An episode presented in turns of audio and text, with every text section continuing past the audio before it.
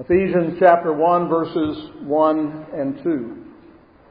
Paul, an apostle of Jesus Christ, by the will of God, to the saints who are in Ephesus and faithful in Christ Jesus.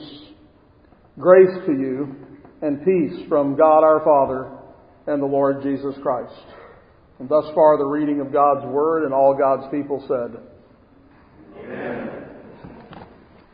Well, as you might have guessed, I'm beginning a new series, a series preaching through the book of Ephesians, the letter to the Ephesians, the epistle to the Ephesians. It comes to these Christians from the Apostle Paul at a time while he is under house arrest in Rome, somewhere around between 60 62 AD. In chapter 3, verse 1, for example, Paul refers to himself as the prisoner of Jesus Christ. In chapter 6, he concludes the letter with this prayer request For me, that utterance may be given to me, that I may open my mouth boldly to make known the mystery of the gospel, for which I am an ambassador in chains, that in it I may speak boldly as I ought to speak. This situation is also referred to in Acts chapter 28, again in Colossians chapter 4. And so Paul is there in prison. He's under house arrest, but he is not idle. He is busy. Prior to his imprisonment, he had already endured years, if you will, of other incarcerations and trials that ultimately led to his appeal to Caesar all of this kept him from being able to travel personally, to go and visit these young fledgling churches that he had helped establish on missionary journeys. And rather than diminish Paul's missionary enthusiasm, he takes his circumstances in prison and he figures out a way to keep on encouraging and nurturing these young churches. It struck me that God's providence is often a mystery, more often than not. What is God up to? What's going on here? Why did God allow the Apostle Paul to spend so much time in prison instead of being out there with those infant churches?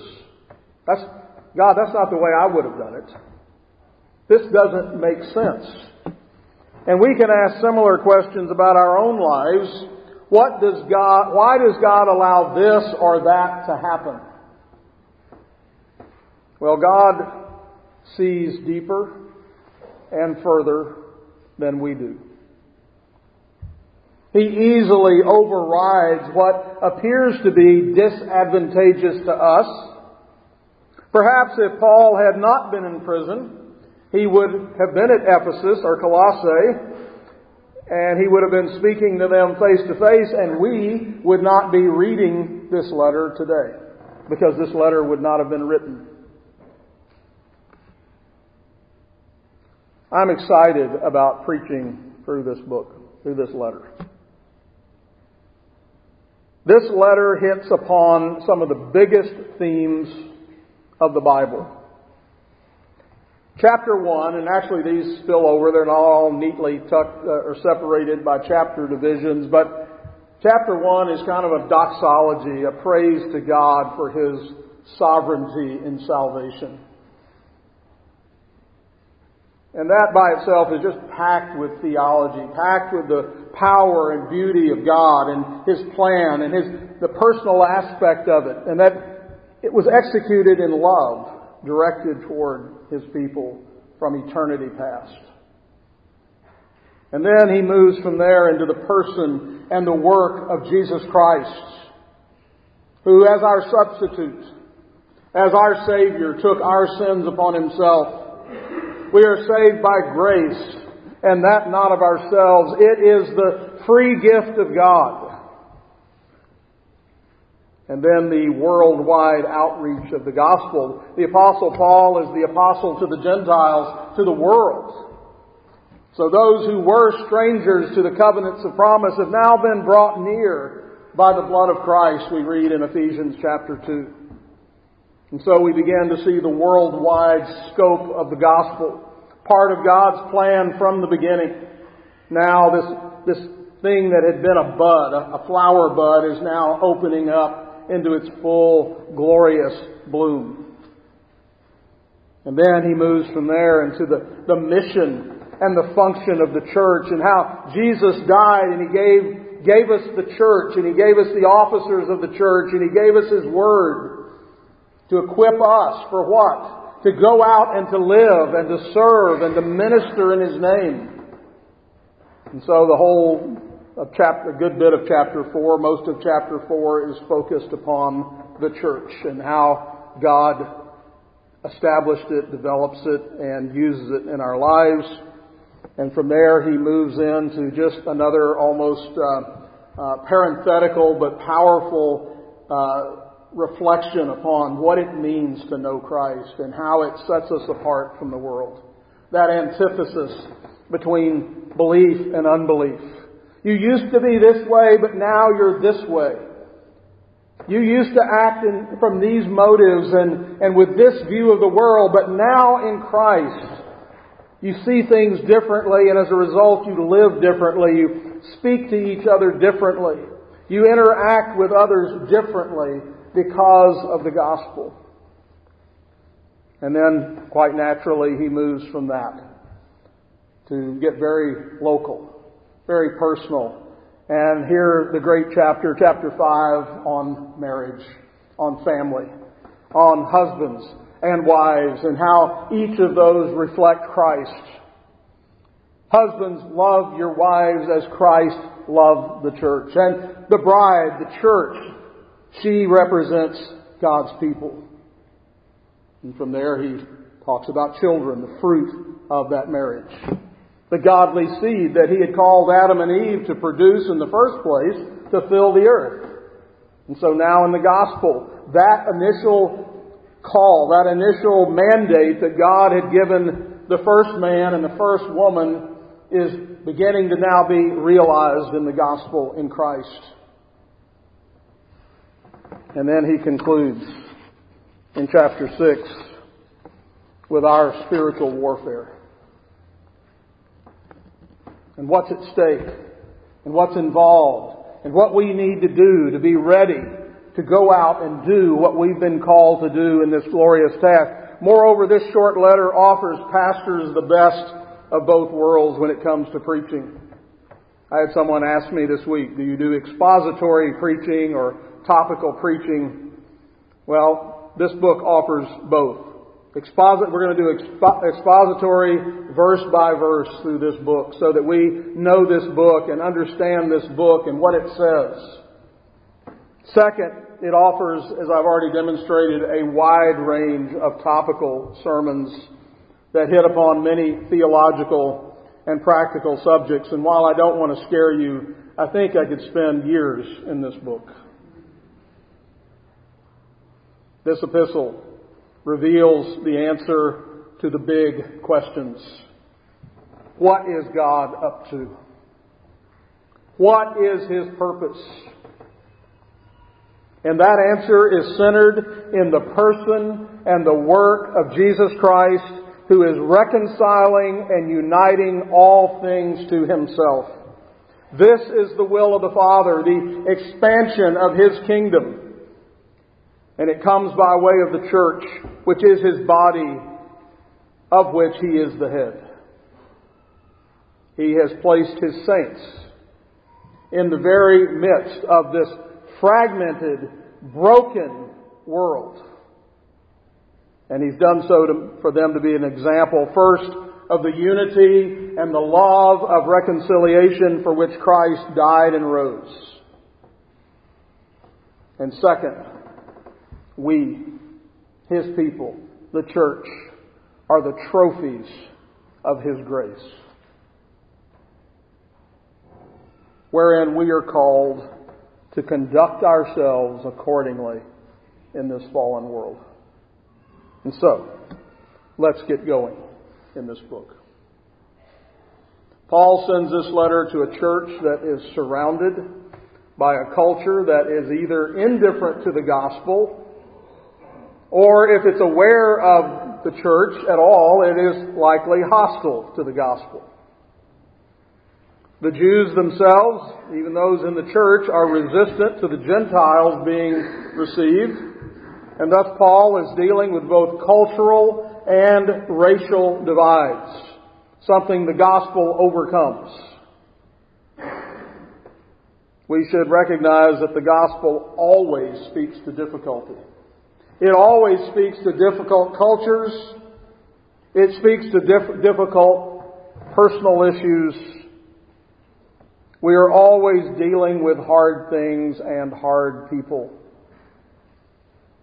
And we should expect opposition and resistance.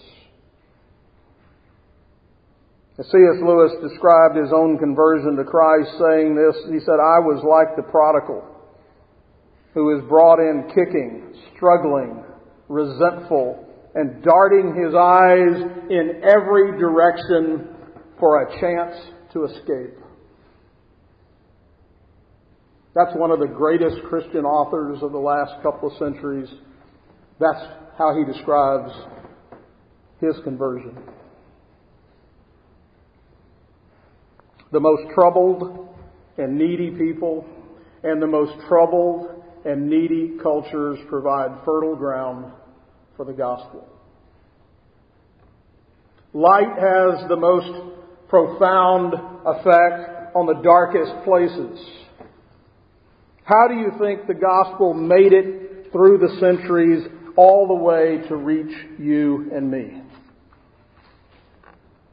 Again, Paul finds himself imprisoned in Rome, and it would be very easy for him to throw his hands up and to quit. But this wasn't Paul's first time to be arrested. He was originally arrested by Jesus on the road to Damascus. The Word of God stopped him in his tracks. Stop. Police. Stop. It's Jesus. And he, it powerfully changed this enemy of the church into one of her greatest supporters. The power of God's Word then had already conquered his heart. He was an all-out enemy of Christ when he was called. He, was, he wasn't seeking Jesus, but Jesus sought and found him. And so Paul wrote to the Colossian church at roughly the same time he wrote this epistle to the Ephesians.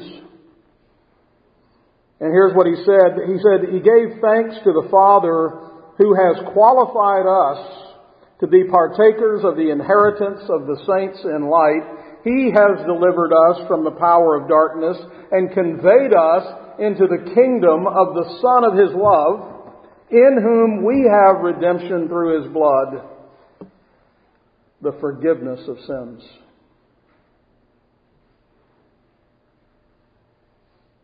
There's his and our qualifications. Qualifications, excuse me. I am certain that we have a room full of testimonies that would delineate how God's Word and how God's will have dramatically transformed broken lives. To summarize, in spite of Paul's current circumstances, two things apparently drove him to press on. God's Word and God's will. You see, to be an apostle is to be God's messenger, one who is appointed by God to bring God's Word to His people. He was made an apostle how? According to our text, by the will of God. That was God's doing, not His doing it turns out that being in prison is not a significant barrier to God's Word or God's will. How often do we find excuses for not speaking up and not taking action, excuses that are far less restrictive than imprisonment? It doesn't matter if the odds are against us, if God be for us. You see, we are all messengers of the same word. We have those same words. right here in, in, the, in the Bible, have been preserved for us.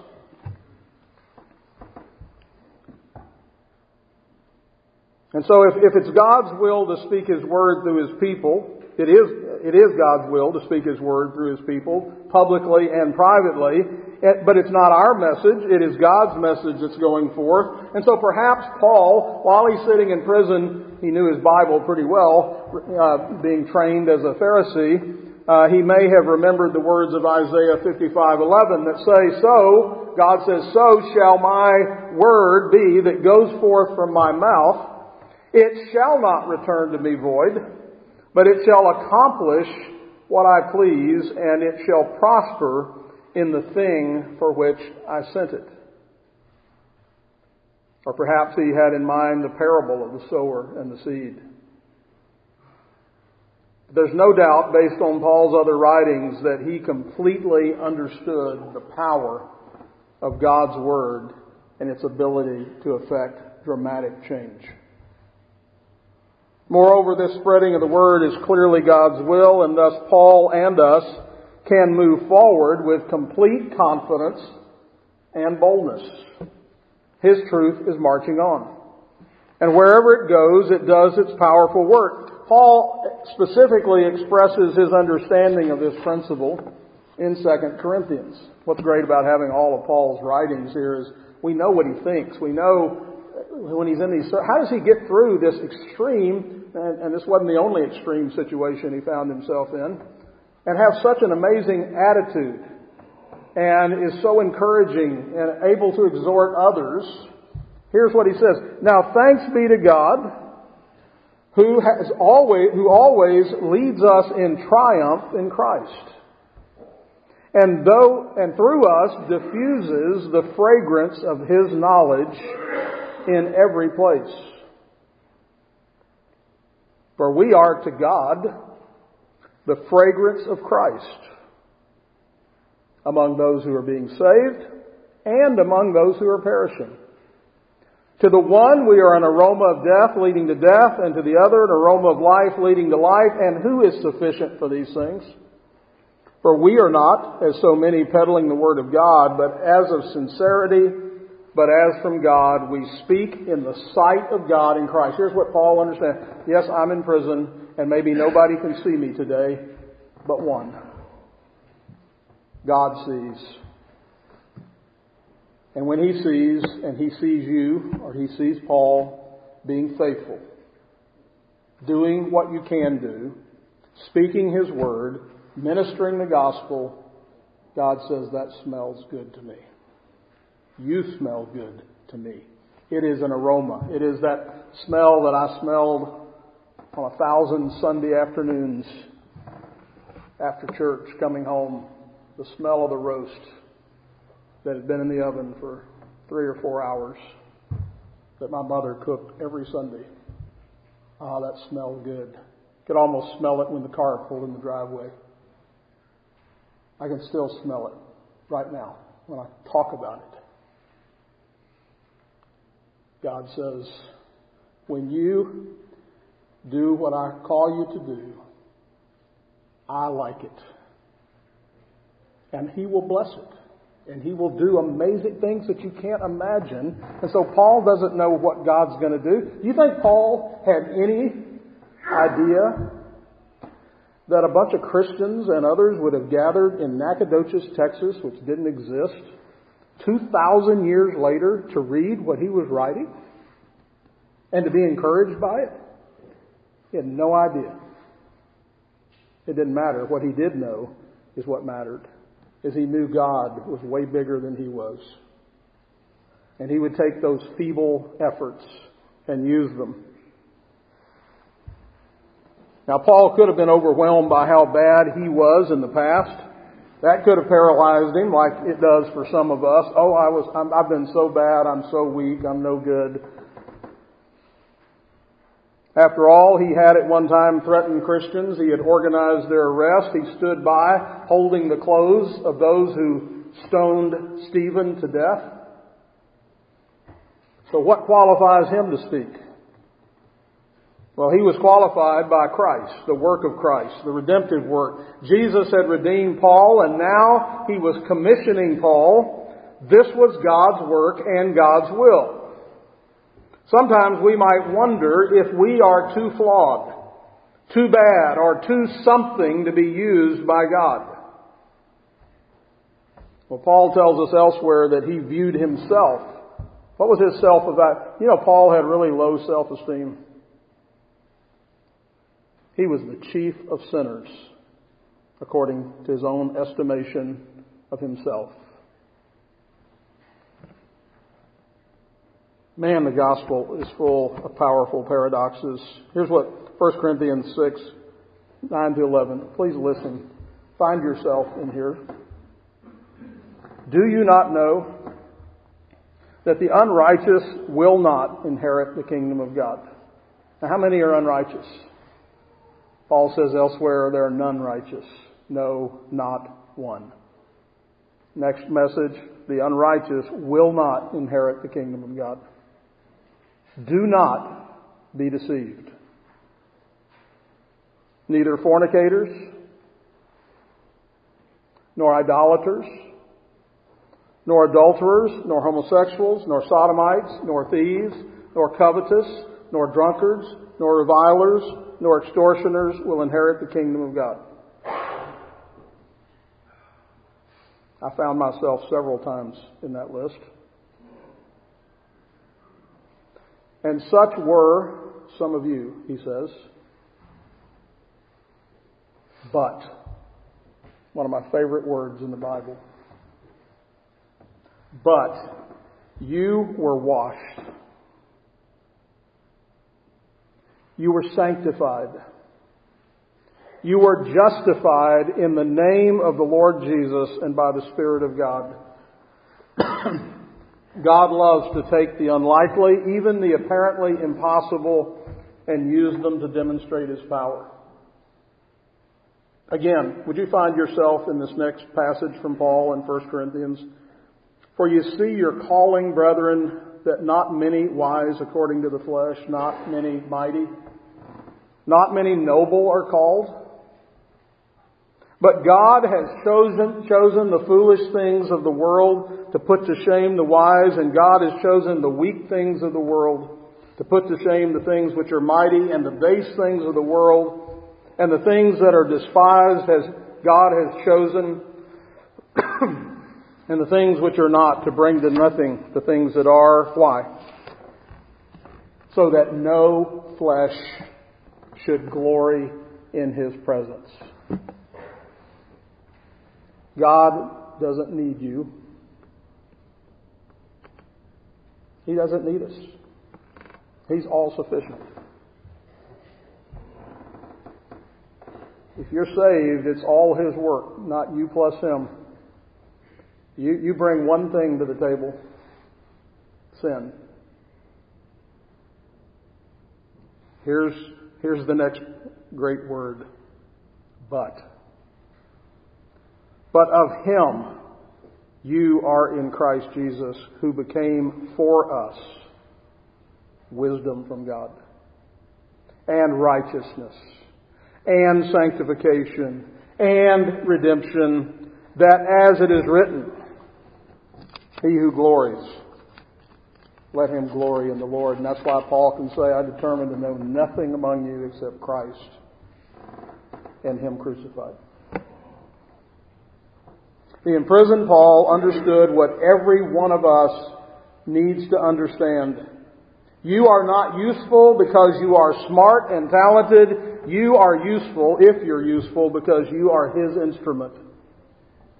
Again, I'm going to ask you that question I've already asked twice. I'll ask again. See if you can find yourself in this passage that Paul wrote. 1 Corinthians 2, And I, brethren, when I came to you, did not come with excellence of speech or of wisdom, declaring to you the testimony of God. For I determined to know, to not know anything among you except Jesus Christ and Him crucified. I was with you in weakness, in fear, and in much trembling. And my speech and my preaching were not with persuasive words of human wisdom, but in demonstration of the Spirit and power, and a power that your faith should not be in the wisdom of men, but in the power of God. This is why Paul can do what he's doing in writing this letter. He is also very careful to identify which God he's speaking of. He says, Our Father, who is the Father of the Lord Jesus Christ. This is not a pagan god or goddess, nor is he just a force. He's not the man upstairs. The claims of the gospel of salvation are exclusive and unashamed. If we are to ever be effective messengers for God, it will begin by embracing this non negotiable truth. 1 John 5. And this is the testimony that God has given us eternal life, and this life is in His Son.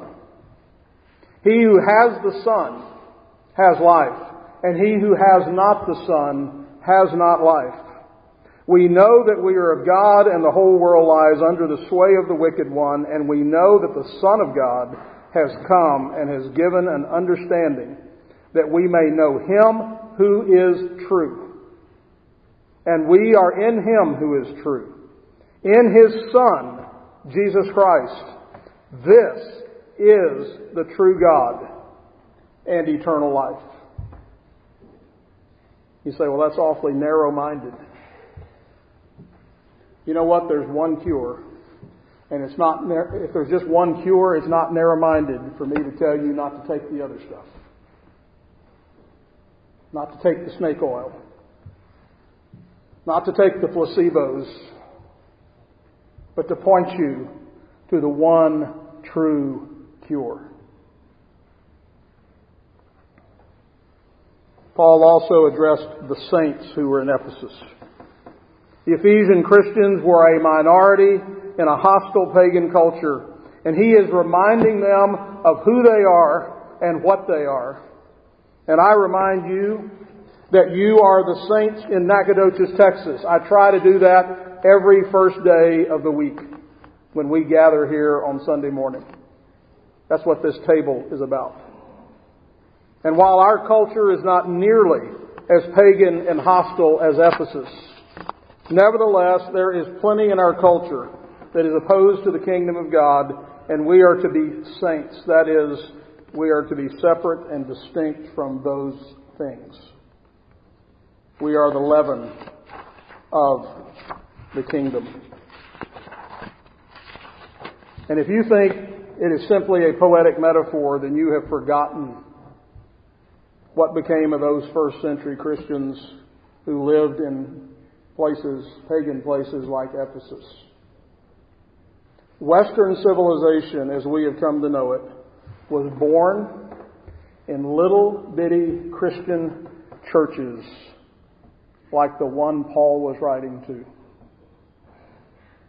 They could not see what God was doing through them, and I suspect that we can't see what God is doing through us.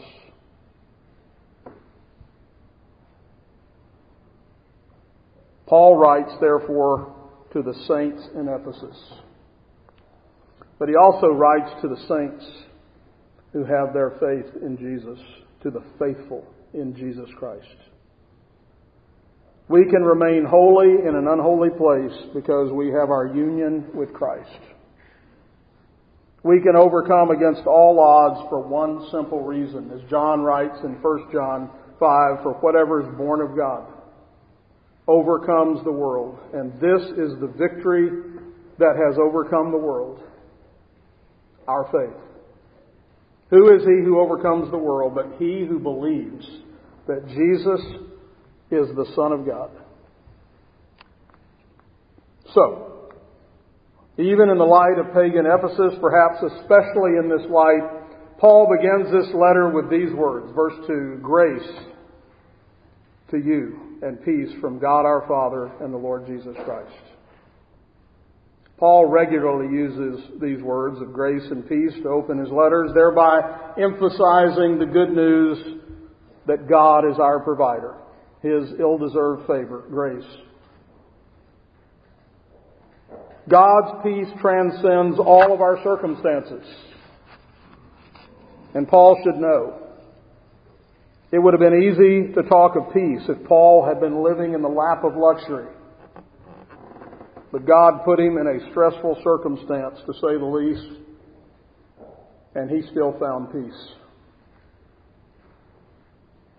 Paul knew his Bible, as I said, so perhaps now he was thinking of Isaiah's words, Isaiah 26, 3 through 5. You will, thou wilt keep him in perfect peace, whose mind is stayed on thee, for he trusteth in thee. Trust in the Lord forever, for Yah, the Lord, is everlasting strength for he brings down those who dwell on high. The lofty city, he lays it low. He lays it low to the ground. He brings it down to the dust. Or perhaps he took his own counsel that he gave the Philippians in chapter 4, Philippians 6 through 7. Be anxious for nothing, but in everything, by prayer and supplication with thanksgiving.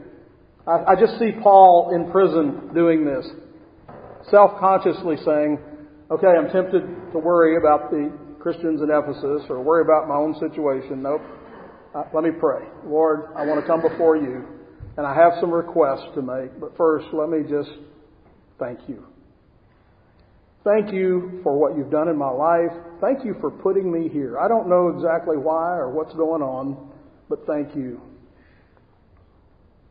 Let your request be made known to God. Then, then what? And the peace of God, which passes or surpasses understanding, will guard your heart and your mind, your thoughts, in Christ Jesus. You see, that's not a platitude. Maybe you've memorized that. I hope you have. That's real stuff. And it really works if you really do it. There is power in peace a quiet confidence that no matter how it appears, God is still in control. This was the lesson that Jesus taught his disciples, and one that Paul now wants to bestow on these Christians. Again, Paul surely had heard this story. On the same day when evening had come, he said to them, Jesus said to them, Let us cross over to the other side. Now, when they had left the multitude, they took him along in the boat as he was, in the boat as he was, and other little boats were also with him. And a great windstorm arose, and the waves beat into the boat so that it was already filling. But he was in the stern, asleep on a pillow. That just makes me smile to think of that. This raging storm and Jesus is asleep on a pillow. And they awoke him and said to him, Teacher, do you not care that we are perishing? Then he arose and rebuked the wind and said to the sea, Peace, be still. And the wind ceased, and there was a great calm, and he said to them, Why are you so fearful? How is it that you have no faith?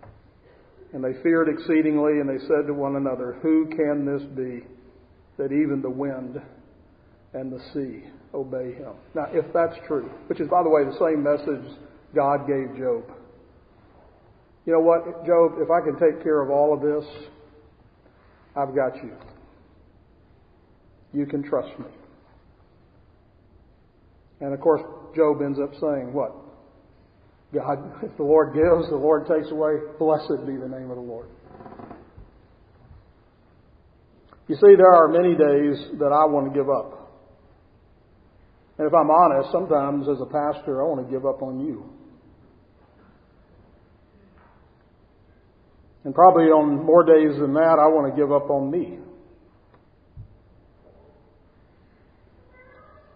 Because you let me down, and I let me down.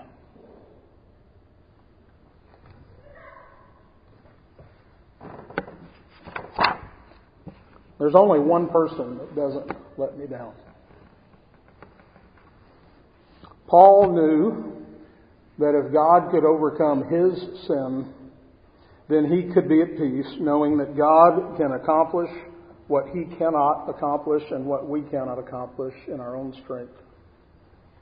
God's grace produces peace, which inevitably produces power.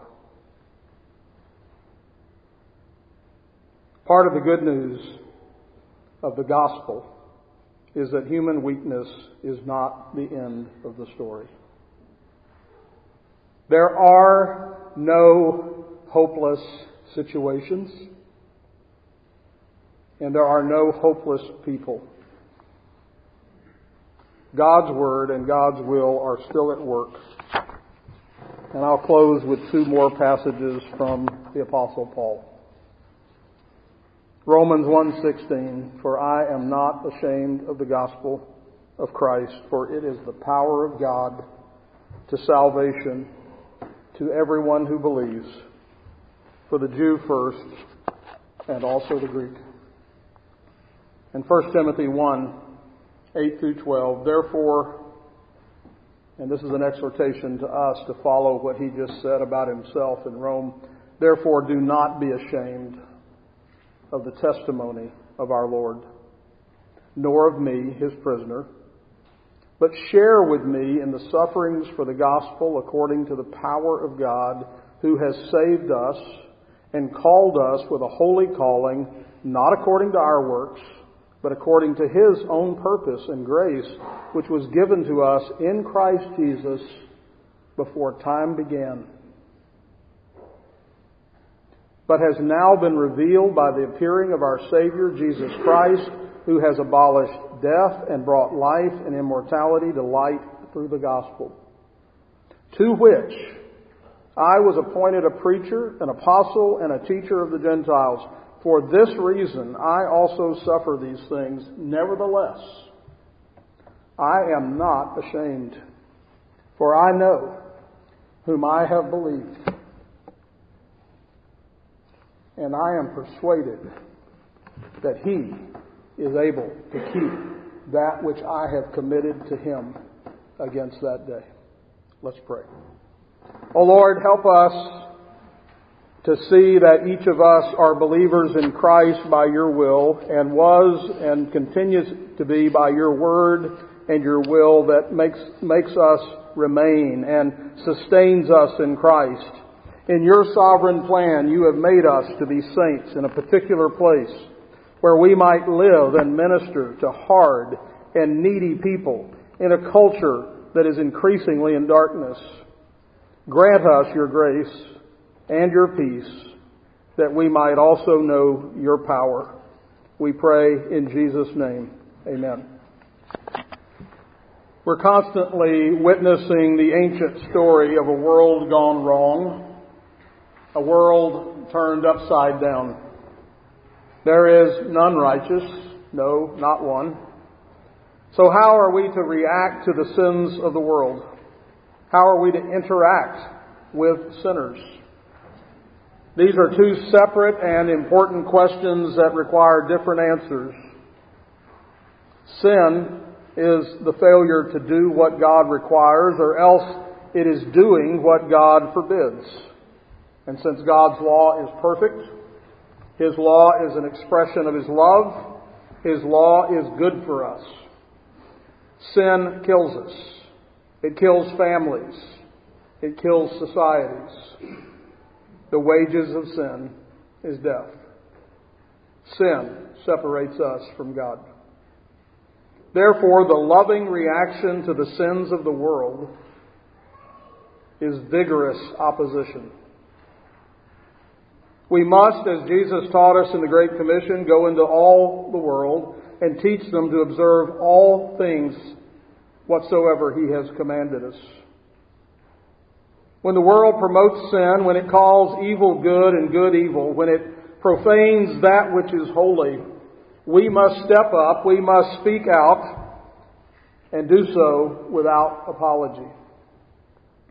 Specific sins must be identified and we should boldly call for repentance from those deadly sins.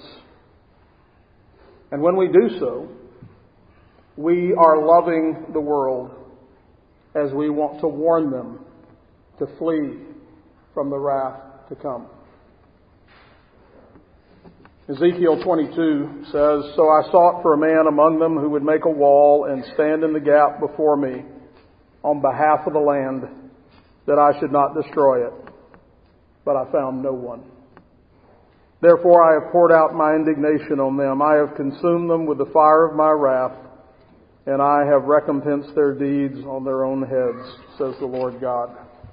Now, our interaction with individual sinners usually, though, calls for a humble and gracious pity for fellow sinners who are in need of the gospel. The Apostle Paul instructs us, saying, Let your speech always be with grace, seasoned with salt, that you may know how you ought to answer each one. Those who are suffering as slaves to sin and who are under the burden the heavy, heavy burden of guilt need some good news. They need the love of God. God demonstrates His own love toward us in that while we were yet sinners, Christ died for us. The work of Jesus, while fully upholding the righteous law of God, nevertheless was about redeeming those who were enslaved to sin and that too is our work as members of the body of Christ. John 3:16 and 17 for God so loved the world that he gave his only begotten son that whoever believes in him should not perish but have everlasting life for God did not send his son into the world to condemn the world but that the world through him might be saved. Moreover, we must remember that when we were dead in trespasses and sins, God who is rich in mercy, because of his great love with which he loved us, even when we were dead in our trespasses, made us alive together with Christ. And as he went out to preach the gospel, the apostle Paul also remembered his own condition when Christ found and rescued him. Here's what he said, 1 Timothy 1. And I thank Christ Jesus our Lord who has enabled me because he counted me faithful, putting me into the ministry, although I was formerly a blasphemer, a persecutor, an insolent man. But I obtained mercy because I did it ignorantly in unbelief, and the grace of our Lord was exceedingly abundant with faith and love which are in Christ Jesus. This is a faithful saying, worthy of all acceptance, that Christ Jesus came into the world to save sinners, of whom I am the chief. However, for this reason I obtain mercy, that in me first Jesus Christ might show all long suffering as a pattern to those who are going to believe on him for everlasting life. Now to the King eternal, immortal, invisible, to God who alone is wise, be honor and glory forever and ever. Amen. Jesus came into the world to turn it right side up. And he did so because he is a friend of sinners. Our great and awesome God who keeps covenant and mercy with those who love him and with those who keep his commandments. You are the faithful one. And today we bless your holy name and lift up high with praise and adoration for you in your mercy condescended to us. You sent your Son. God became a man that we might have a mediator, that we might be saved from our sins, that we might have peace with you. Indeed, you have remembered your covenant, and we bow with grateful hearts. Send us forth, O Lord, with your blessing and with your strength, and help us to remember your covenant as well, that we might dwell forever in the house of the Lord. Bless this day for your glory and our good. Bless our meal and our rest. We ask this now in Jesus' name. Amen.